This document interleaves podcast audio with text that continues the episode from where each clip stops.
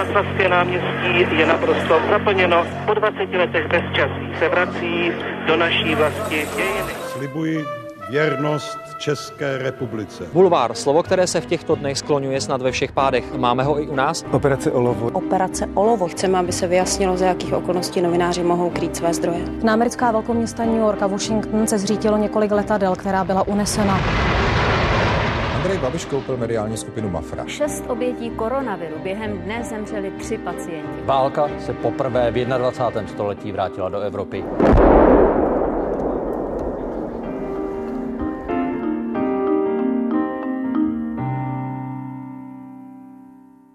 Novinářská práce nikdy nekončí. S nadsázkou říkám, že nemám volno, protože já události sleduji pořád, i když je víkend. Tak to jsou slova dnešního hosta podcastu Background ČT24. V současnosti vysílá na Českém rozhlase Plus, působil ale také v české redakci BBC a nebo v hospodářských novinách. No a já v našem podcastovém studiu už teď vítám moderátora Českého rozhlasu Plus Jana Bumbu. Honzo, ahoj a díky moc za to, že jsi na nás udělal čas. Dobrý den, já jsem moc rád přišel a jsem hrozně zvědav na to, o čem si vlastně budeme povídat. tak na to budeme mít teď spoustu vlastně minut před námi. No a od mikrofonu eh, a ze studia na Kavčích horách za celý podcastový eh, tým zdravím i já, tedy Veronika Malá. Honzo, na co moderátor myslí těsně před tím, než se rozsvítí červená? Na spoustu různých věcí. V prvním plánu asi na to, aby se moc nepřeříkával, až to začne, ale mm, vlastně to úplně nejdůležitější je, aby tam byl host nebo hosté. Já vždycky eh, to říkám tak, že když už tam někdo sedí, nebo případně jsme teda ve spojení a eh, vím, že ten člověk je buď ve studiu nebo na lince, tak ono to pak už nějak dopadne někdy lépe, někdy hůře, ale to jsou vlastně z mého pohledu ty největší nervy. Aby tam všechno klaplo, aby tam všichni byli, aby tam byli včas a pak, když už to tak je, tak pak už se dá soustředit na ten obsah, pak už se dá soustředit konec konců i na tu formu, aby eh, to člověk nezvoral a bylo to dobře česky a tak dál. Ale jak říkám, na to, na to myslím opravdu hlavně, aby všichni tam seděli v nějakém klidu, abychom opravdu se mohli už soustředit na ty rozhovory, na to vysílání. To je, řekněme, situace z rozhovoru jeden na jednoho, nebo když třeba si moderoval pro a proti, měl si tam dva hosty. To je konkrétní pořád, řekněme 20-minutový hmm. zhruba vysílací čas. Jak to je, nebo je to stejně i u třeba vysílacího ranního bloku, kdy víš, že se dáš do toho studia třeba na tři hodiny a teď se ti tam bude střídat jedno téma vedle druhého? Je to něco trochu jiného, protože když jde o ten pořad, jak si naznačila pro a proti, nebo Interview Plus, které dělám ještě častěji, tak tam skutečně se bez toho hosta, lomeno dvou hostů, člověk vůbec neobejde a to se nedá nějak nahradit. To možné není.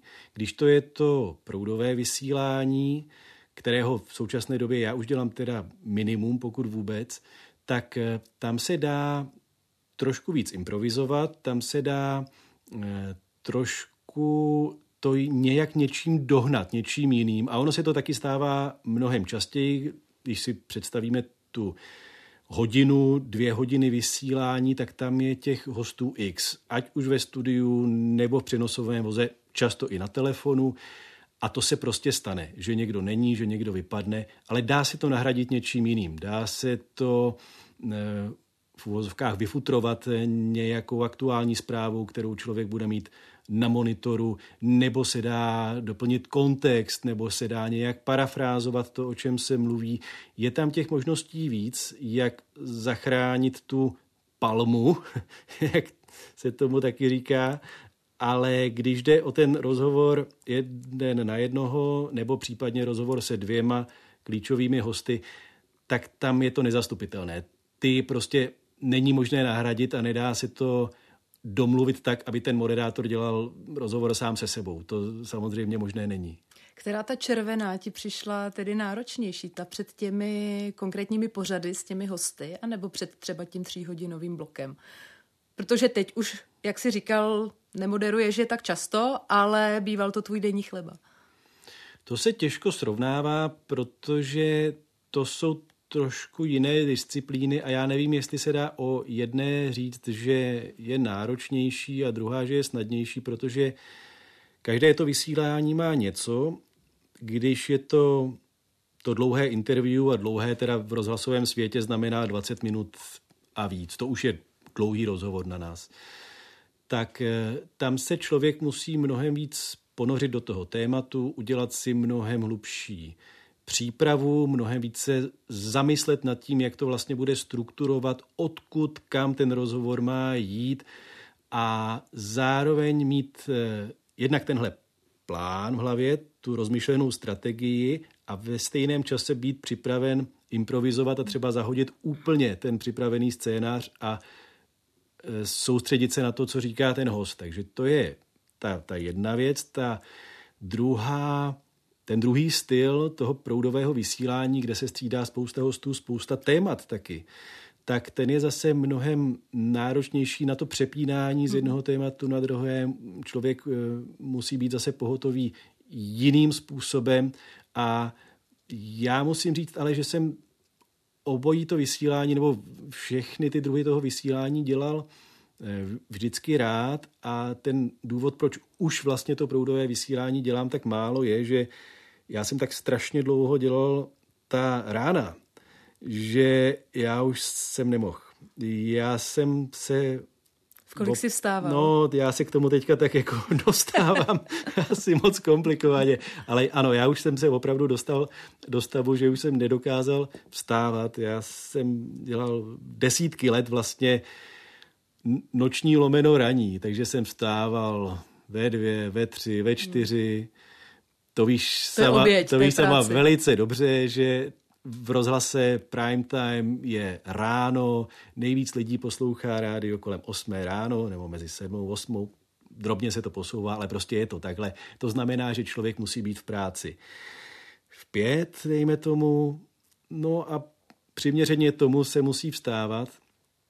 E, já jsem se dostal do stavu a docela otevřeně o tom mluvím, že opravdu už to dál nešlo. Já jsem moc špatně spal, respektive už jsem skoro nespal. Hmm. A já jsem v jeden moment musel přijít za šéf-redaktorem a poprosit ho, že už hmm. to musíme změnit, protože já jsem tam narazil na svůj fyzický hmm. limit. Hmm. A... Ale tak ono je to vidět i na jiných stanicích, že ty ranní no. moderátoři no po čase se prostě prostřídají. Jsou výjimky. Asi to, ano, jsou výjimky, ale jsou asi výjimky. se nedá očekávat eh, no. od nikoho, že zvládne tento no. režim vlastně úplně do nekonečna. A jsou výjimky, ale ono potom, i když s těmi výjimkami člověk mluví eh, na nějaké osobní eh, rovině, tak oni se mu taky přiznají, že hmm. vlastně už nedokážou spát a že se každou noc zbudí ve dvě a tak dále a tak dále. Takže to je vlastně ten důvod, proč já už nedělám to proudové vysílání, protože já už jsem prostě narazil na nějakou bariéru toho, co mi dovolovalo moje tělo hmm. a už to nešlo. A v rámci třeba dopoledního, odpoledního bloku nebo tady těch jako jiných časových, eh, řekněme, zařazení, Někdy jo, ně, někdy, ale to mě to láká všechno. Já jsem se nabízel na všechno, já bych se neofrňoval, když to řeknu tímto odborným termínem, nad žádnou tou prací, ale když přišla příležitost, abych eh, se staral jakoby o svůj pořád interview plus, tak jsem ji samozřejmě uvítal. Ty jsi ve své vlastně profesní kariéře až na určitou pauzu, myslím, že čtyřletou, jestli se nepletu v hospodářských novinách, možná delší. Ne, ne, to, to tak, nějak, tak nějak to bylo, ano. Tak si věrný rozhlasu. Byl jsi v Českém rozhlase, byl jsi v české redakci BBC. Je to sice jiná redakce, ale vlastně stále rádiového typu. Hmm. Co na tom rádiu je pro tebe to zajímavé, že jako médium vlastně tě to takhle drží? To je těžká a snadná otázka zároveň, protože mě to asi nějak vyhovuje tím charakterem v tom, že já asi jsem takový akustický typ. Že tohle to mě vždycky lákalo vlastně víc než ty obrázky a říkám to s vědomím toho, že teď spolu mluvíme na půdě České televize, které si samozřejmě velice vážím a vím, že tady dělají skvělí profíci, ale e, mě vlastně ten rozhlas hmm. asi nějak seděl víc, to je nejupřímnější odpověď a jsem hrozně rád, že jsem si vyzkoušel ten tisk, že jsem si zkusil mm, i ty noviny. A já jsem pak byl ještě rok v časopisi. Ještě jsem mm-hmm. rok eh, zkoušel psát pro časopis Ekonom. Ekonom. Mm.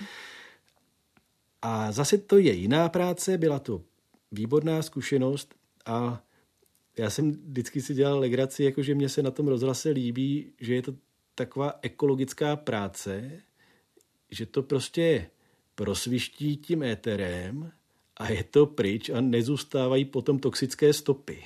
Ale toho Ale... papíru, kterého se tam vytiskne. no jo, no, no je, to, je, to, je to tak. Ono to, to je samozřejmě s obrovskou nadsázkou řečeno. Ale ta nejupřímnější odpověď je, že mě to opravdu asi nejvíc eh, sedí. No. Ten, ten rozhlas a především to, že to je akustické médium, že mně se líp vlastně soustředí na obsah, když to poslouchám než když eh, jsou k tomu i ty obrázky. A zase v porovnání s tím tiskem, tak eh, tam mě vlastně víc u toho rozhlasu sedí, že to je víc týmová práce. Ti píšící novináři hmm. jsou v drtivé většině případů velcí individualisté, často jsou to silné osobnosti, vyhraněné osobnosti a zase je to věc, ke které já mám úctu. A zase to není něco, co by mě úplně bylo vnitřní, taková ta schopnost jako se soustředit na tu svoji mhm. jednu věc, třeba jednu kauzu a teď s tím strávit ty desítky hodin a být uzavřený v tom kůželu světla mm. a tam si datlovat tu, tu jednu svoji věc. To vlastně pro mě je významnější důvod, proč raději dělám rozhlas než ty noviny, nebo jako v dnešní době by to byl asi nějaký server, že jo? Jasně. Ale eh, to, že eh, v tom rádiu opravdu na každém tom pořadu a na každém tom vysílání dělá tým lidí. A to mě mm-hmm. strašně na tom baví, přestože to je složité, že jo? všichni víme, že vycházet s lidmi je složitá věc, každý jsme jiný. A přesto to je pro mě hrozně důležitý, aby tam, bylo, aby tam byla nějaká parta. Teď vlastně sedíme v podcastovém studiu. Zdaleka tento podcast není jediný, který v posledních letech eh, na českém mediálním vlastně trhu vznikl. Nicméně je to vlastně pro rozhlas dobrá zpráva, že takto dobře se ujali vlastně mezi posluchači podcasty? Je to určitá renesance rádia? Jsou to dlouhé formáty, dlouhé rozhovory, něco, co se... Já když si vzpomenu, když hmm. jsem začínala v rádiu, tak se všechno zkracovalo a vlastně se naopak říkalo, dlouhý rozhovor, ten, to ten posluchač nedá. Hmm. Ale teď máme podcasty, nejenom hodinové, ale některé i hodinu a půl dlouhé, dvouhodinové, opravdu jakoby dlouhé, některé za paywallem. Takže lidé i platí za tento typ obsahu. Je to vlastně dobrá zpráva pro ten rozhlas jako médium? Já na to neumím odpovědět. V jistém ohledu ano, protože si myslím, že nám to potvrzuje, že existuje obecně zájem u publika o audio obsah. Takže to bych četl jako jo, jakože to je ta dobrá zpráva, na kterou se mm-hmm. ptáš. Na druhou stranu se rozhlasu, a to nejen českému rozhlasu, ale všem rozhlasům všude na světě, mnohonásobně zvětšila konkurence.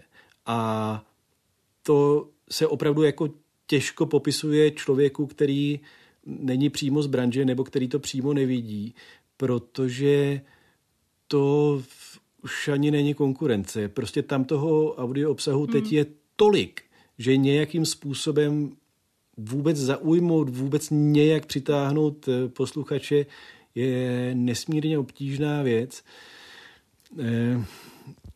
Já pořád si myslím, že ten rozhlas má něco, co ti ostatní podcasteři nemají a to je to řemeslo.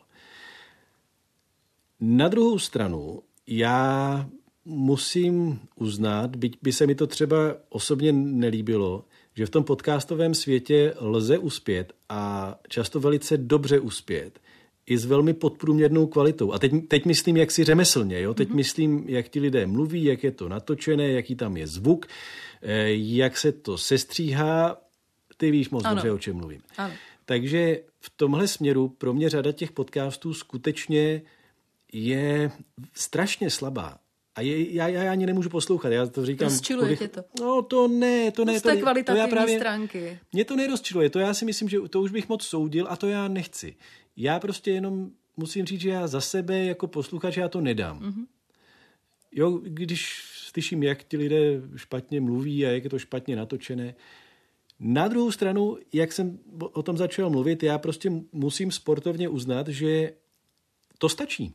Mm-hmm. Že pro spoustu velice úspěšných podcastů vůbec není potřeba, aby to bylo řemeslně dobře odvedené. Čím to je, to, to, já, ne, to já nevím. To je opravdu, jako na, já na tohle odpovědět nedokážu, ale taková je realita. Hmm.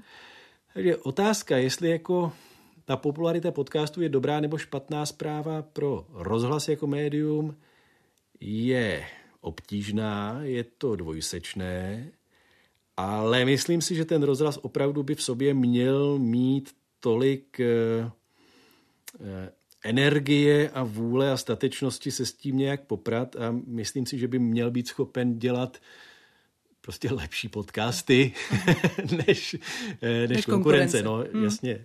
Posloucháš podcasty? Někdy, ne moc, ne moc, musím Nejseš se přiznat. úplně podcastový typ. Mm, jo, něco, něco mě zajímá velmi, ale ne, ne, vím, vím o lidech, kteří poslouchají mnohem víc, mm-hmm. takhle bych to řekl. A seš takový ten typ moderátora, který když slyší, ať už pořady e, z rádia, z televize, nebo třeba z těch podcastů, který má takové tu profesionální deformaci, trošku jako by těm moderátorům, které slyší buď poradit, nebo si tak říct, ježiš, ale právě z té zvukové stránky to není ideální, nebo výslovnost, taková ta profesionální deformace, která pak člověka trošku mu vlastně kazí ten poslech. No to je, to je, to je, to je přesně to, o čem mluvím. Ano, ano, přesně to se mi děje neustále já, a pořád mám, já občas jako i nahlas vykřikuju na toho člověka, jako teď se měl zeptat takhle a on se nezeptal. To, no, jo. jo. Máš... Což je mimochodem, omlouvám se, že jsem do toho takhle vpadnul, ale to je jedna z těch věcí u těch podcastů, Některých taky, jako on, on se strašně liší v té, v té kvalitě a v tom přístupu, ale která mě třeba e, trochu hlodá v mysli, že když to jsou takové ty podcasty těch e, solových střelců, tak si říkám, kdo to editoval, s kým oni se vlastně hmm. radili, kdo tam byl ty druhé oči nebo ty druhé uši, protože ten můj styl práce je na tomhle založený, že já prostě si o sobě nemyslím, že bych byl pán Bůh a že vychytám úplně všechno. A ta kontrola těch druhých nebo třetích, čtvrtých očí je pro mě hrozně důležitá, aby někdo korigoval to, co mě třeba napadlo, ale mně se to může zdát úplně jasné, ale teď mi editor řekne, hele, tady to, ta otázka je formulovaná jako zmatečně nebo nejednoznačně, já nevím, na co se ptáš. A já až pak si řeknu, no jo, vlastně, mm-hmm. a jdu, si, jdu to přepsat, jo, ne, nebo mi tam prostě cokoliv dalšího ujede. Jo, a to tu práci dělám 25 let a ma, pořád to mám takhle a pořád potřebuju eh, toho editora nebo editorku, aby se na to podívali. A říkám si, jak to dělají ti podcasteři, o kterých člověk ví, že to dělají vlastně solo. Že tam nemají toho editora. A je, jako trochu mě to děsí, protože to, to je... A to tak... ta srozumitelnost je možná to... ještě, řekněme, ta jednodušší disciplína. No. Pak tam je samozřejmě nějaký faktický obsah. No. A no. tam nebudeme a... domýšlet No důsledky. právě, právě. A to mě to docela straší, jo, když eh, hmm. jsem třeba mluvil s některými, ať už to jsou podcasteři nebo influenceři na sítích a podobně, a to sebevědomí, že já už to dělám dva roky a mě už nemá kdo co učit. Tak to, to mě trochu zebe, když tohle slyším. No. Už možná bude i generační rozdíl. Já když to vidím možná na svých jo, dětech, ty by možná, možná taky rádi dělali podcasty jo, jo, na YouTube. Možná, možná jo. Ale takhle, zase jsou podcasty a podcasty, jako když to má eh, být jenom nějaká opravdu jako zábava a show a, a nějaká jako studentská hra, tak to je nádhera, to pro boha. To, a, a, a já to nemyslím cenzorsky, je to ať každý dělá, co chce. Já teďka opravdu mluvím o těch novinářských formátech. Jo, tam, kde to má nějakou novinářskou ambici nebo publicistickou a tvrdí se, že to je hard talk interview nebo že to je jako tenhle formát a teď já jako vidím a slyším, co to je občas jako hmm. jako za hrůzy. Opravdu, jako že to je na úrovni nějakého jako studentského vysílání, ale ještě toho které ne, neviděl nějaký učitel. tak to, to, mě, to mě přijde hrozný, že tohle se tak často a stále častěji dostává do toho našeho veřejného prostoru. Když to vezmeme čistě z toho profesního hlediska, ty moderuješ na Českém rozhlase Plus, to je vlastně spravodajská stanice, současně stanice mluveného slova. Hmm. To znamená, abychom to vysvětlili, eh, ten spravodajský proud ten informační tok není přerušován vlastně písničkami, tak jako na jiných e, stanicích. Co všechno ty jako moderátor musíš mít v hlavě? No jak kdy? Tam samozřejmě záleží na tom typu vysílání. E, nikdo nemůže mít v hlavě všechno. To teda samozřejmě, kdo něco takového by tvrdil, tak je velkoústý e, ne, ne, nechci zacházet do toho, co. Takže ne, to samozřejmě nikdo neví všechno. E, já myslím, že opravdu je hrozně důležité se nějak obecně připravit vždycky Ale ta na témata toho, ta se liší. Jeden, ta jeden den liší, to můžou no. být exekuce, jiný no. den to je zahraniční téma, další no. den eh, válka, další den třeba i kultura, pokud se děje něco, něco velkého. Takže ta, řekněme, škála těch témat je opravdu eh, velice široká. A asi není úplně možné každé to téma rešeršovat úplně jako od píky z vlastní jako přípravy. No, prostě to, ta to základní určitě. nějaká báze, ta už tam prostě prostě musí být. Když si moderoval vlastně to ranní vysílání, sam si to říkal, tak tam je to úplně uh, tematicky pestré. Jo, jo. A je to, řekněme, co pět, šest, sedm minut střídačka a něco úplně, něco úplně tak jiného. Jako ta, zdá, zdáš tu slavnou, Jestli vás teda netrápí, tu, tu, tu, myslím tu sportem, slavnou, že vás netrápí na slavnou, slavnou sketch Monty Python, že a, a teď o něčem úplně jiném. Takže Jo, jo. Já myslím, že jsem to i párkrát použil přímo ve vysílání, ale pak ono opakovaný v ty No ale přesně, vtipem. na toho moderátora to klade poměrně je. velké nároky. Mm. Z hlediska nějakého širokého přehledu všeobecného, který je doplňován samozřejmě tím aktuálním děním a tím, tím nejposlednějším, no. co se stalo. Ale v tom ranním vysílání tam jo. je možné, když by něco opravdu velkého padlo, vzpomeňme si jenom na začátek války na Ukrajině, která opravdu začala nad ránem, tak můžeš vlastně sice přijít na to vysílání dobře připraven, ale na ten původní plán a během dvou minut se ti to úplně změní. Jo, tam je ta otázka, jestli si budeme říkat, že ten člověk má v hlavě spoustu informací, a nebo že má v té hlavě naprostý guláš. Protože ono asi do nějaké míry platí obojí. Mm-hmm. Si pamatuju, kdy, kdy z dávných dob, eh, že jsem někde četl, že novinář je člověk, který ví o všem něco a o něčem všechno. A a nebo o ničem nic. A nebo o ničem nic, to by asi neměl dělat toho moderátora. to nic pořádně třeba. No, ale pozor, to, no, teď si narazila na tu strašně důležitou věc.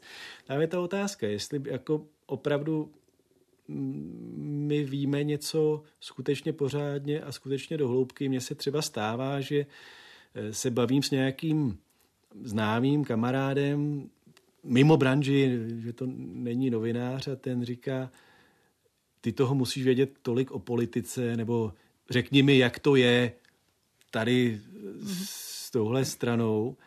A já vždycky říkám, no ano, já mám velmi pravděpodobně nadprůměrné množství informací. To asi mám, to, to si myslím, že není jako přehnaně sebevědomé říct. To jo, ale to ještě neznamená, že mám nějaký významně hlubší vhled do těch věcí. Ten samotný počet těch informací ještě hmm. neznamená, že tomu opravdu rozumíme té věci. Takže když se mě někdo ptá, koho má volit třeba, tak to já opravdu neříkám ani nejbližším lidem. Eh, jednak bych si to nedovolil, ale jednak eh, přestože opravdu, troufám si říct, o té politice vím nadprůměrně dost, tak eh, já si pořád hrozně moc dráhám dělat nějaké závěry na tož, na tož doporučení. No, ale... ale když se ve vysílání řekne ne... minimální mzda, tak minimálně musíš vědět, co to je a tak nějak zhruba, kde to asi jo, jo, jo, v našem jo, nějakém jo. ekonomickém no, no, no. a právním rámci stojí, no. co se od toho odvíjí to jako jo, základ, jo. protože potom, když bys měl hosta, se kterým o tom musíš mluvit, tak byste asi neměli moc eh, co si říct. Jo, jo, jo, to jo, to je, to je pravda, že to asi člověk nějaký takový základní přehled mít musí a mm, ona ta témata vlastně se objevují sama od sebe, že jo. My sledujeme to, o čem jedná sněmovna, o čem jedná vláda, o jakých zákonech tak zhruba eh, se teď debatuje, takže k tomu si vždycky člověk něco načte a trochu něco tam snad i uvízne. Zároveň já teda, když nevím, tak já to přiznám. Já, a to, to samozřejmě se mi to stane, přestože se snažím dobře připravit na ty rozhovory nebo na to vysílání, tak vždycky se může stát, že se tam objeví něco, eh, co neznám nebo co si nevybavím, tak já opravdu si myslím, že je fér hrát eh, s posluchači, s diváky, fér hru a přiznat, já teď tohle nevím, já bych si to musel dohledat. Já to říkám. Jaký ty seš typ moderátora? Eh, ten, který má rád v tom vysílání nějaká překvapení, nějaké nečekané momenty, se kterými si na ad hoc na místě prostě musí poradit. Jsou ty typy, které občas i skoro až vyhledávají tyto situace, anebo ten, který, když se to nějakým způsobem naplánuje, promyslí, tak se toho plánu řekněme, rád drží. A teď tím nemyslím nic eh, jako pejorativního, ale prostě ví, odkud kam jde a třeba v rámci třeba toho ranního vysílání, kde se ta témata opravdu hodně hmm. střídají, hmm. tak je radši, když to proběhne prostě podle plánu. Jak kdy? E, myslím si ale, že to není buď a nebo. Mm-hmm. E, za sebe bych asi odpověděl tak, že já mám rád e, dobrou přípravu. Já hodně sázím na to, že by člověk měl jít do toho studia s tím, že má nabito, ale zároveň jsem rád i za ta překvapení a ten neočekávaný vývoj, pokud to samozřejmě není něco úplně negativního, jakože třeba eh, ten eh, respondent eh, vypadne v půlce věty, to samozřejmě nemá rád nikdo, to, ale není to překvapení, Jasně. které si myslela. Ale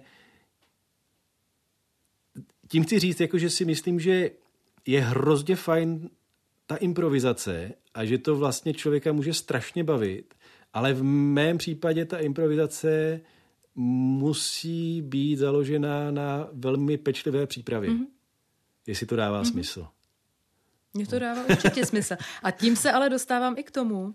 To, co vlastně já jsem říkala na začátku, to byl citát z jednoho rozhovoru, který si v minulosti dal, že v zásadě ty informace nasáváš a čerpáš tak nějak pořád, mm. takže svým způsobem, jako kdyby bez víkendu, bez volného času. Je to tak opravdu, že absorbuješ informace takřka non-stop? No, někdy nechtěně, ale to já si myslím, že to si my nebudeme zrovna vyčítat. To prostě to tak je, mm-hmm. to tak je a že člověk se od toho podle mě musí aktivně odstřihnout, když si chce udělat nějakou pauzu, tak eh, já vlastně nevím, jak to mají normální lidé. Jestli Kdy zapínáš telefon prostě... a poprvé čteš zprávy? Už po cestě do práce, nebo až v práci? No to ne, to už, už doma, no. To... No, už doma. doma u snídaně. No, no, no. To je přesně ono. No já hlavně u, u snídaně už poslouchám to rádio, takže tam zač... Ano, takže takhle. Po cestě zhruba... si přečteš sociální sítě nebo aspoň zprávy na serverech? Sítím já se snažím vyhýbat. Aha. Já jako ne, že bych byl takový staromilec, to v tom to není, ale já opravdu mám velice jako velké pochybnosti o prospěšnosti sociálních sítí, a toto říkám hodně mírně, a tak sám se je snažím využívat opravdu minimálně, velmi cíleně a velmi omezeně. Takže sítě ty bych nechával stranou, ale jinak, no jo, je to tak, jako člověk vlastně ani nechce a stejně si uvědomí, že už zase čtvrt hodiny brouzdá po serverech a zase už si něco čte a teď to musím vypnout, protože jako si říkám, teď má přece volno. Doma jim to no. nevadí? To snad ne, ne já to, to, to snad ne, to já myslím, že jako nikoho tím neobtěžuju, ale možná se zeptám, no, možná mi jenom něco uniklo. Hele, považuješ eh, moderování za adrenalin, za určitou formu adrenalinu, protože přece jenom to živé vysílání nezastavíš? Asi jo. Člověk asi si jo. musí poradit. Asi jo a on to, ono by to člověku chybělo. No. To, jak jsem mluvil o těch novinách, tak eh, to je ta druhá věc, kromě toho, že to vysílání je týmová práce, tak eh, to je ta druhá část, že to, to živé vysílání a ta červená a ten mikrofon začnou člověka bavit. To si nic nenalhávejme. No jo, je, je, je to tak, že člověk to začne vyhledávat a vlastně se těší na to vysílání a i když se něco nepovede, tak si zase Eh, říkáme, no ale ono příště to bude lepší a, a napravíme to. tak, takže jo, jo. Určitě Máš i nějaký platí. takový, řekněme, pocit, eh, když ta červená naopak zhasne? Třeba po tom dlouhém vysílání, po těch tří hodinách, že zhasne a člověk vlastně má takový ten pocit z dobře odvedené práce, pokud šlo všechno dobře. To jo, to jo, to, to, to, to určitě platí. Pak jde vstříc přípravě tedy na další vysílání. No, to určitě platí a zároveň eh, ten triumf trvá vždycky extrémně krátkou chvíli. A teď eh, mluvím o takových těch věcech, co se povedou, když třeba máme volební vysílání, nějaký takový ten speciál, který netrvá tři hodiny, ale trvá třeba šest hodin. Celý den. A opravdu takhle dlouho tam jsme na tom place a to je samozřejmě i fyzicky docela náročná věc, to nějakým způsobem ustát, usedět a odvysílat.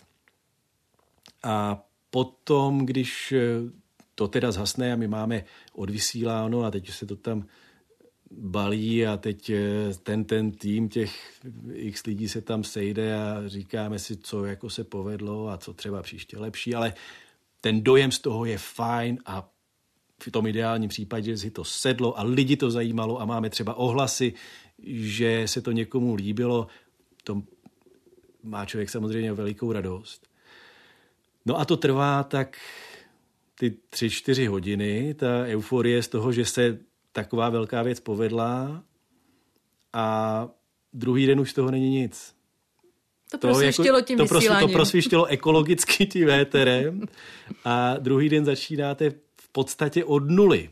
Zase a úplně jiné téma a zapomeňte na volby, protože teď děláme, já nevím, těžbu litia. Ano. A, a začínáme od nuly a ti posluchači těm to je jedno, že včera se vám tady povedla nějaká velká věc a teď tam euforicky se lidé to říkám obrazně, plácali po ramenou, to, ještě jsem to nezažil, že by se to skutečně dělo, ale ten dobrý pocit z toho byl.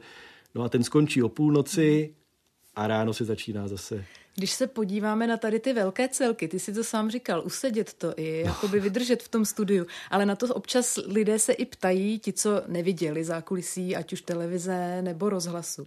Tak to pojďme jenom maličko možná poodhalit. Má moderátor šanci se alespoň třeba chviličku protáhnout nebo prostě změnit polohu v době takovýchto velkých, dlouhých, mnoha hodinových vysílání? Malinko. Jedna, která musím říct, že my pokud to jde, tak vždycky zveme veřejnost, ať se přijde podívat. My se snažíme ty opravdu eh, velké věci, jako je třeba mhm. volební vysílání, dávat do velkých studií, kde je možnost eh, pro publikum, aby lidé se přišli podívat, takže kdo má zájem, ať přijde, opravdu rádi uvidíme diváky, posluchače. A ta, ten čas je minimální, ale něco tam je. Jednak eh, u těch vysílání tohoto typu býváme dva moderátoři, takže se můžeme s kolegou domluvit, teď vem 10 minut a já pak vezmu těch dalších 10. Eh, nebo když jdou zprávy. Hmm. Třeba zprávy to je tak 3 až 5 minut, takže během těch 3 až 5 minut člověk se stihne třeba napít vody nebo tak. Aspoň, nebo si stoupne, jo, jo, protáhne jo, jo. se, zase si sedne. No. Ale když jsi říkal moderování ve dvojici, ono to někdy je i v těch spravodajských blocích. Ano, Co ano. tobě osobně sedí víc? Moderovat sám nebo moderovat právě s kolegou a střídat se? Zase musím říct, že pro mě to není buď a nebo, protože obojí má něco dohromady, eh, ne, něco do, do sebe. sebe. A eh, hodně záleží na tom parťákovi, protože ti lidé na sebe musí slyšet. A jak už jsem několikrát říkal, každý jsme jiný a někdo právě má radši pečlivější přípravu, někdo radši improvizuje. Ně, prostě ty, ty mm. osobnosti jsou různé a ti dva lidé si musí nějak sednout, nějak spolu musí výjít. Takže v tom je jako zase ještě ten další já nechci říct adrenalin, to bych asi přehnal, ale jako další Rozumě. takový prvek, další mm-hmm. takový prvek, se kterým se člověk musí nějak popasovat a to zase tu práci dělá o to zajímavější. Eh, to solo vysílání, to je zase jiné, že tam je člověk víc sám, na, víc sám za sebe, možná v nějakém ohledu to vyžaduje ještě pečlivější přípravu, ale takové ty věci, zrovna typu těch, těch, těch voleb, kdy to trvá 3, 4, 5, 6, 8 hodin, tak to by ani nešlo hmm. v jednom. To, to, to, to by jaksi, ani, ani, ani fyzicky by to nešlo hmm. usedět. A obráceně, jeden host anebo víc hostů? Co tě baví víc? Mm, upřímně ten jeden. Mm-hmm. No, to, to nevím, jestli tohle uslyší některý z mých šéfů a jestli si tím polepším nebo pohorším, ale jo, to je, to je pro mě pro mě osobně ten formát toho hard talk interview jeden na jednoho je asi něco, co mi nejvíc sedí. Do jaké míry, protože když si řekl ten hard talk, takže to se vlastně odvíjí i od pořadu BBC, no. který má vlastně tento název. A to je pořad, který opravdu je hard talkem, kdy se kladou velice složité otázky a často ten host je i, řekněme, pro sebe často nevýhodné situaci. Do jaké míry, nebo jak, jak ty hledáš tu hranici, jak moc toho hosta grilovat, a kde už naopak jako moderátor si říkáš, a tak teď už buď to to nedává smysl, nebo už uberu. Tohle je hrozně těžká otázka a to je otázka, která jde úplně na dřeň té moderátorské práce. Jsou moderátoři různých typů, někdo má raději víc konfrontační styl, někdo víc skáče lidem do řeči, někdo méně a to opravdu záleží strašně moc na tom, co to je za člověka a teď, teď teda myslím toho moderátora, ne, ne toho mm-hmm. hosta. E, asi to z, do určité míry souvisí s nějakým vnitřním rozpoložením nebo každý jsme jiná osobnost. A i to hodnocení potom se liší, protože jsou šéfové nebo hodnotitelé, který, kteří právě jako víc tlačí moderátory do toho, aby víc skákali lidem do řeči a víc do toho zasahovali. Pak jsou jiní, kteří eh, to vidí opačně a na to asi nikdy nenajdeme jednu univerzální odpověď, takže já dám jenom tu svojí. Mm-hmm. Já nemám moc rád hádavá interview. Já když mám vstoupit těm lidem do řeči, tak eh, se snažím, aby to pokud možno bylo nějak eh, citlivé a organické v rámci toho rozhovoru.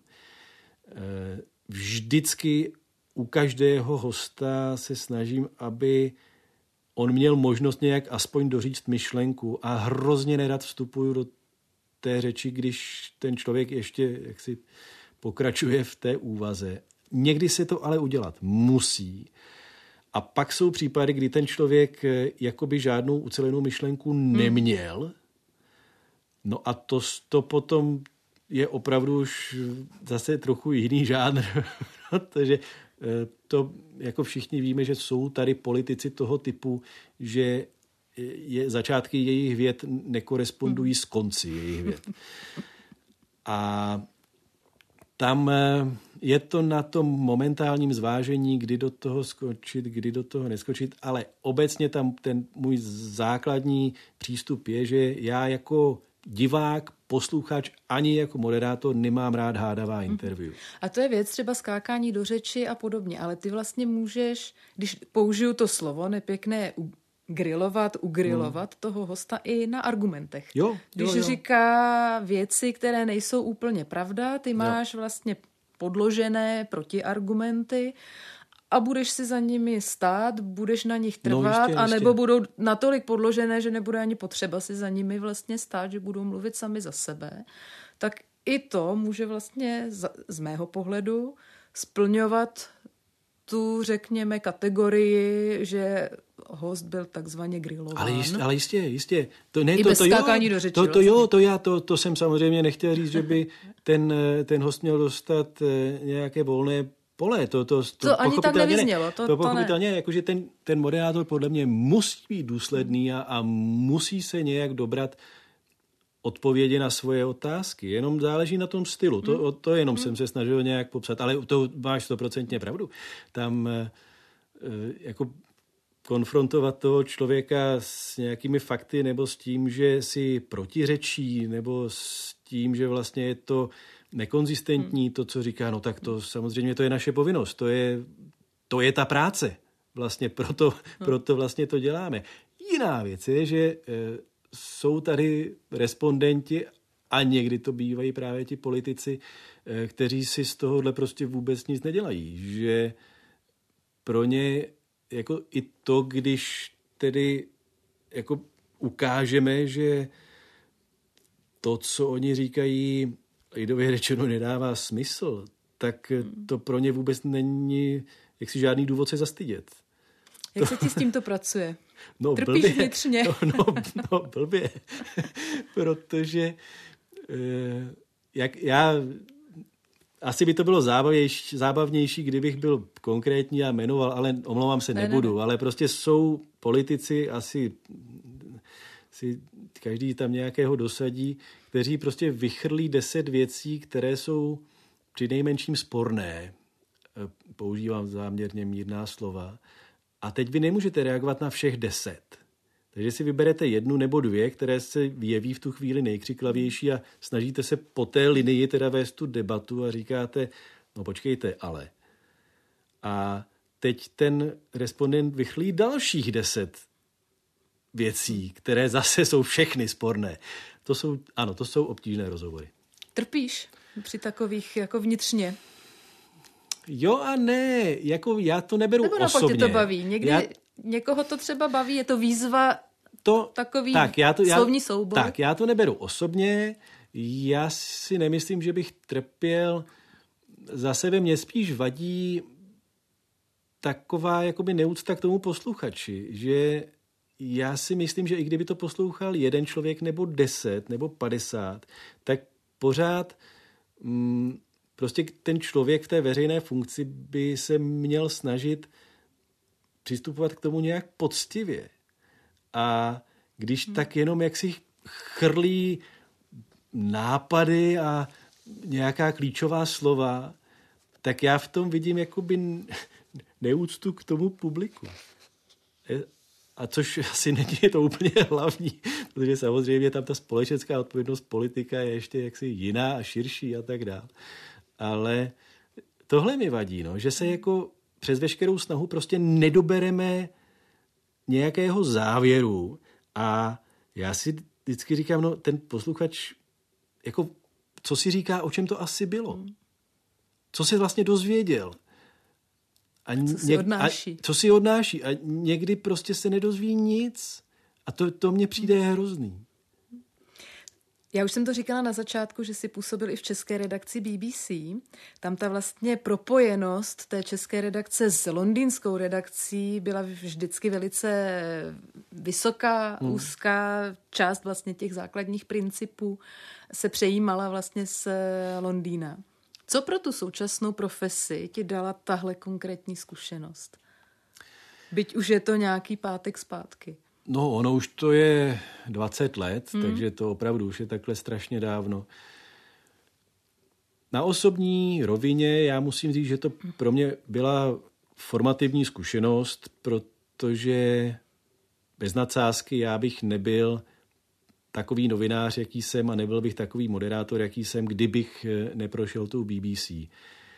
Takže to bez nadsázky mm-hmm. pro mě opravdu A nejsi jediný, kdo tohle říká. Věc.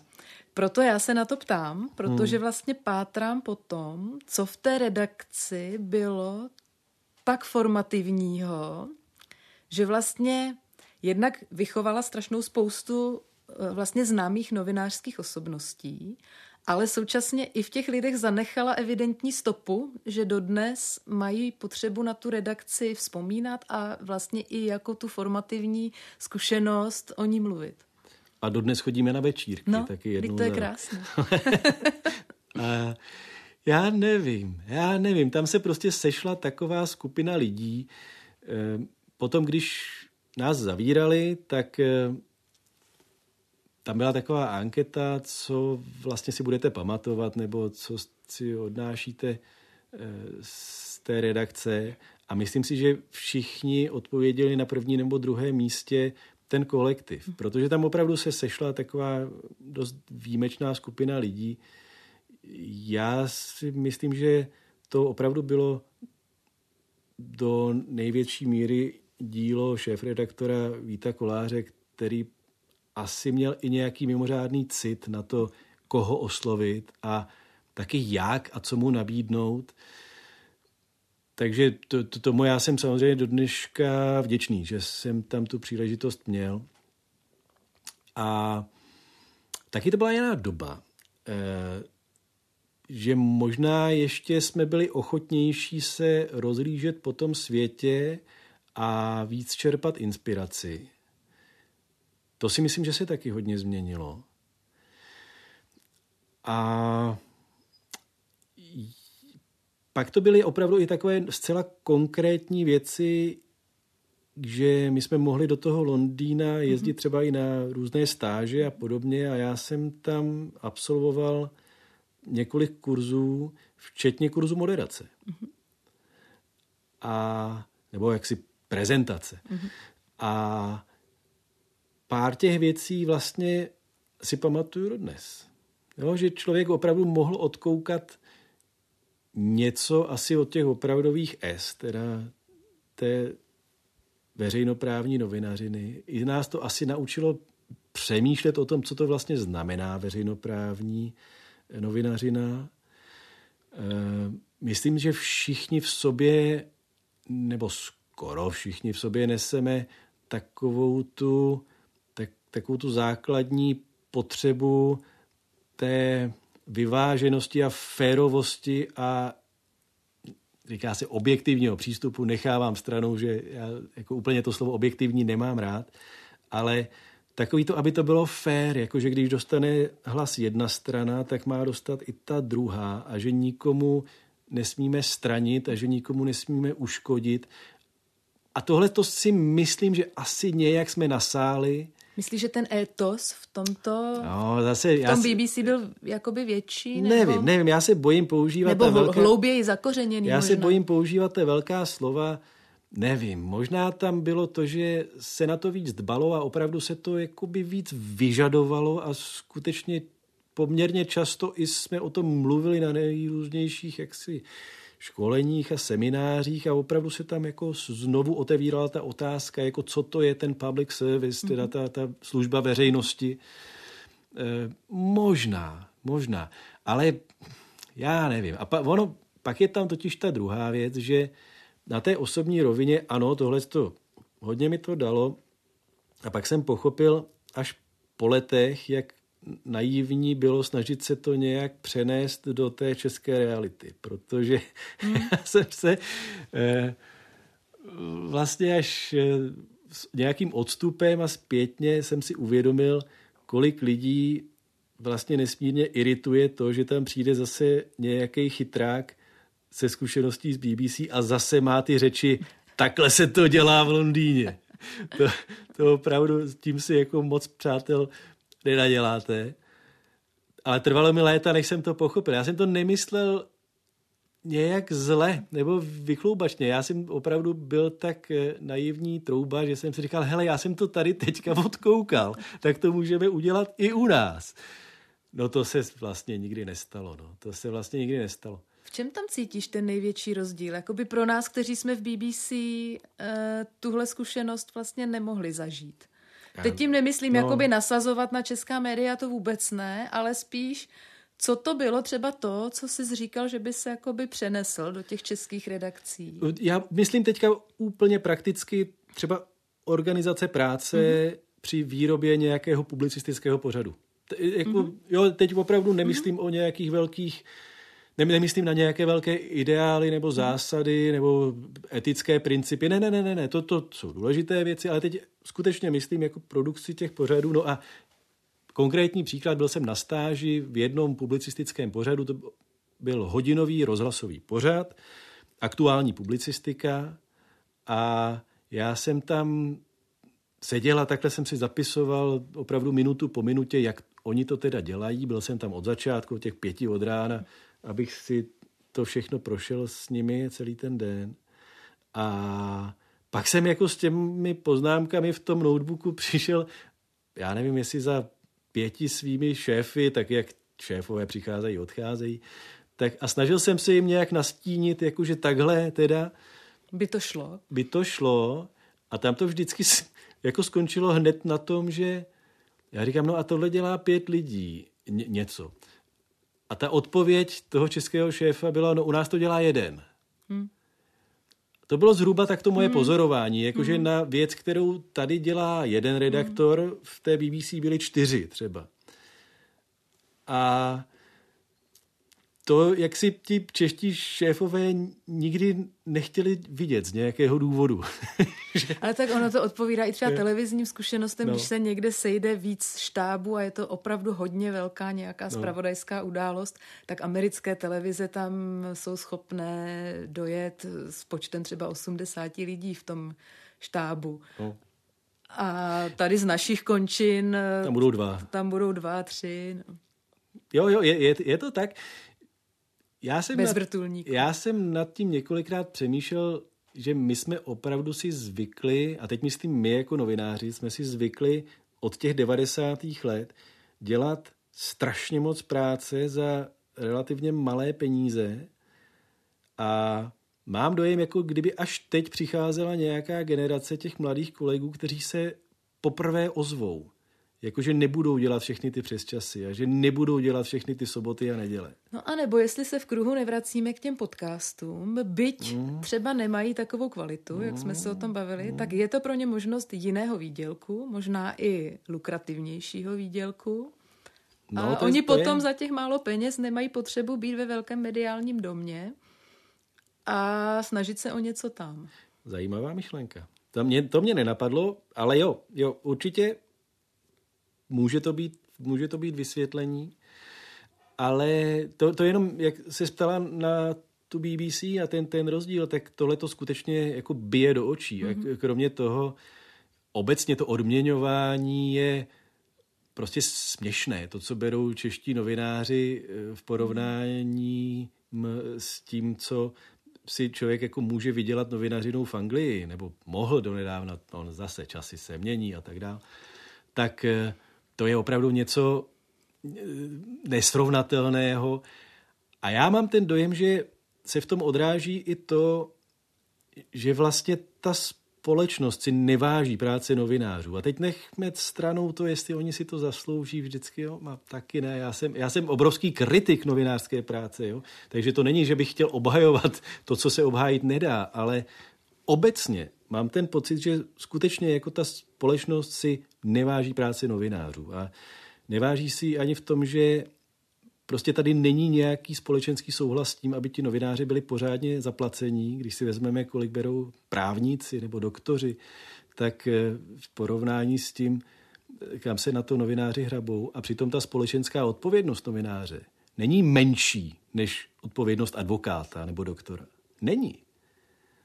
Ale jakoby v té společnosti není konsenzus na tom, jako že i ti novináři by měli být nějak zaplacení. Je to tak. Je to tak. Jo, co, tě, tady to nezměníme, že jo, tady v tom podcastu, ale e, souvisí to podle mě i s tím, že my jsme opravdu si zvykli, že ti novináři dělají strašně moc práce za strašně málo peněz. A jakoby se to bere za samozřejmost. Pak se možná i do médií dostává poměrně hodně, řekněme, mladších novinářů. Mm. Teď to nemyslím nějak špatně jako vůči mladším kolegům, ale že naopak ti starší potom nezůstávají. Vlastně odcházejí do jiných oborů, možná i tam, kde si vydělají vlastně víc. Ta novinařina potom stojí na těch mladších, kteří tam, kteří tam nemají už ty kolegy starší, od kterých by se třeba učili. Předpokládám, že to v tom BBC asi Eh, bylo vidět, že moderátor, já nevím, ve 20, ve 30 nějakého z těch eh, zásadních pořadů, že to je asi něco, co se úplně jako nevedlo. To vůbec neexistovalo. No. To, to vůbec neexistovalo. Pokud to nebyl specializovaný program pro děti nebo pro mládež, tak eh, moderátoři mm, aktuální publicistiky nebo zpravodajských pořadů, tak to prakticky všechno byli padesátníci. Hmm? To, no, to, že to má nějakou ano, ano, hierarchii ne, ne, to, vlastně, jistě, jistě, která celkem jistě, i logicky dává vlastně smysl, no. který, kterou my tady možná občas v médiích narušujeme.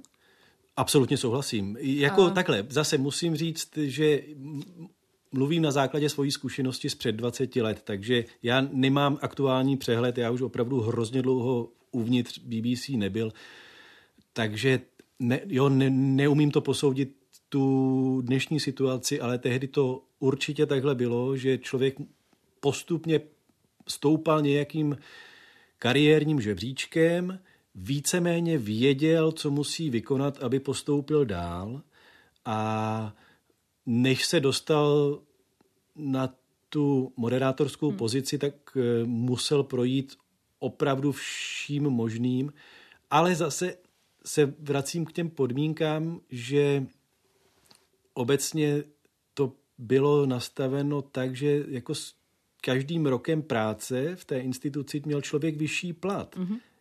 Každý rok se mu valorizoval plat. A to řekněte jako v nějakém českém médiu tohleto.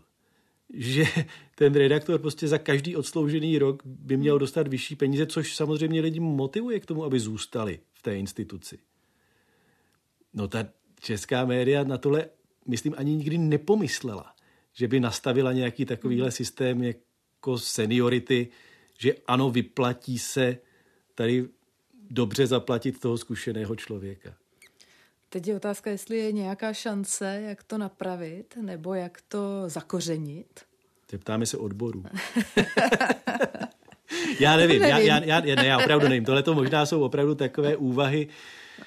Uh, tak eh, jako vzdálené realitě, Spíš protože... z pohledu i tebe jako moderátora, myslíš si, že řekněme 20-letý moderátor na stanici mluveného slova, to znamená na stanici, která je náročná obsahově i pro moderátora, může to zvládnout? Ve 20 to by byl zázrak, to ne. Já si myslím, že ve 30 je ještě teda hodně brzy. Hmm lidé jsou různí. Jako jsou samozřejmě výjimky, a on, on, ony teda byly výjimky i v rámci té BBC. Jo. Tam, tam byli třeba i mladší moderátoři, ale mladší to znamená třeba 35. Že takhle tam bylo pár takhle, takových, takovýchhle výjimek, ale jako speciálně na tu moderaci asi člověk potřebuje nějaký širší rozhled, aby taky ho nepřekvapilo to, že se teďka něco stane a vypadá to jako dějiná událost, ale Ona už pak, se stala pak, přesně, pak, pak si člověk uvědomí, uvědomí, no jo, ale že ono to je vlastně to, co už bylo před deseti lety a vzpomeňme si na tu krizi před sedmnácti lety. Takže asi, asi jo, ale zároveň to jako v žádném případě nemá vyznít jako nějaká Filipika proti mladším kolegům. To jako je spousta mladších kolegů, kteří jsou mnohem chytřejší než starší kolegové. To opravdu jako takhle nemělo, nemělo vyznít, že starší osel hýká lépe než mladý. To, to, opravdu, to opravdu ne. Ale jako spri, principiálně pro, tu, pro to řemeslo je lepší, když ten člověk už má nazbíráno něco, o co se může opřít, vidí nějaký kontext, vidí nějakou historii, pomáhá to, takhle bych to řekl. Já to teď možná jenom trošku odlehčím směrem eh, k závěru. Ty jsi do rozhlasu nastoupil už eh, v druhé polovině 90. let. Když to srovnáš s dneškem, jak moc se to médium změnilo? Strašně moc. V mnoha, v mnoha směrech. Já jsem tam přišel, přesně jak říkáš, někdy před, před, někdy před rokem 2000, takže jako ne, ne, že by to bylo až tak dávno, eh, ale počínaje tím, že já jsem opravdu začínal stříhat na kotoučích, na páskách. Takže to jsou, tak, to jsou takové ty legendy, jak se tam hledalo to jedno slovo nebo jedno písmeno v té obrovské kupě těch rozstříhaných Ale pilo pásků, se to samolepkou. Ale pilo se to samolepkou. Takže tohle to ještě jsem zažil, byť teda krátce. Tam, tam během pár měsíců po tom mém nástupu už se přecházelo na digitál. Eh, zase všechno má svoje pro a proti, takže tehdy, jak vlastně ten materiál byl vzácnější a to natáčení bylo složitější, tak to vyžadovalo mnohem větší mm, pečlivost eh, na tom mikrofonu. Protože tam nešlo udělat těch střihů 50. Tam jako když už se člověk přeřekl dvakrát, tak už na něj zvukař hulákal, ať se vrátím někam do školy a naučím se mluvit, než půjdu na mikrofon. Protože se plítvá materiál. Protože se plítvá materiálem a časem. Takže člověka to jaksi nutilo k tomu, aby opravdu se snažil, když to tak řeknu. Ale ne, samozřejmě se změnila spousta věcí, ale co, co se nezměnilo, tak to je pořád ten, kdo má reportérský cit a umí prostě natočit zajímavou věc, tak eh, to platilo před těma 20 lety stejně, jako to platí dneska. Kdo je pohotový moderátor, tak to platilo tehdy stejně, jako to platí dneska. Takže v něčem ta profese je stejná, ale jako úplně se změnila teda ta vysílací technika a nahrávací technika. Nějaká rychlost? To jo, to jo, to, to taky určitě je tam... Že zjednodušení v tom nahrávání jo, jo, umožňuje jo. vlastně na, naprosto, naprosto. To, je, to, je, je, je, to, je to mnohem rychlejší. E, ty zprávy v něčem jsou kratší, vlastně, že ty soundbity se dělají kratší a kratší, což má svoje pro a proti. Zase jako já to nechci nějak soudit, takový, takové to je, tak, takový je vývoj. Nebo oni ty, oni ty zprávy byly třeba 20 minutové, to dneska hmm. To už na dnešní dobu je asi hodně. To, to už na dnešní dobu nepřipadá v úvahu. A, takže, ale řekl bych, že spíš se změnily takové ty vnější okolnosti a ta hejblata, jak říká jeden můj kamarád, ale že ta podstata té práce, prostě natočit něco zajímavého a nějak to kreativně zeditovat a pak to odvysílat, tak eh, to podle mě se zas tak moc nezměnilo. Jo? To, to, to, to, myslím, zůstalo stejný. A ani ty podcasty do toho, myslíš, nezasáhnou? Podcasty jsou pokračování rozhlasového vysílání jinými prostředky. To je, já vím, že jsou, od, já jsem mluvil s řadou odborníků na podcasty a ptal jsem se jich na to tajemství a oni často vysvětlují, v čem to je, jak se musí poutat stále znovu a znovu pozornost, jak je potřeba chytit toho posluchače hned jako v první vteřině a tak dále, a tak dále, a tak dále. Tak jako v něčem jo, ale já taky jsem mluvil s jedním, jedním takovým bardem z Financial Times, takový legendární editor a on, a on říkal takovou jednoduchou věc. Říkal, solo kapr je pořád solo kapr. A ten to dělal 50 let, tu práci. Takže když tam bude opravdu zajímavý obsah, který ideálně nebude mít nikdo jiný, tak, tak ta to je platforma. Vlastně, přesně, tak to je vlastně jedno, jestli to bude v tom podcastu, nebo jestli to bude v tom lineárním hmm. vysílání, nebo jestli to bude v televizi. Nebo na webu. Nebo, no. V to, newsletteru. To, to už je, to, v newsletteru No, ale to, to, to, to, už, to, už jsou, to už jsou vedlejší záležitosti. Jako pořád tam jde o ten hmm. obsah. Tak to říká moderátor Českého rozhlasu Plus, Jan Bumba. Honzo, já moc děkuji za to, že jsi na nás našel čas. A já děkuji moc krát za pozvání. Podcast Background ČT24 si můžete pustit v audiu, v podcastových aplikacích, ve videu potom na YouTube nebo na Facebooku eh, pořadu Newsroom a nebo také v i vysílání. Všude najdete i naše starší epizody. Od mikrofonu z podcastového studia na Kavčích horách se i za zbytek našeho týmu loučí Veronika Malá.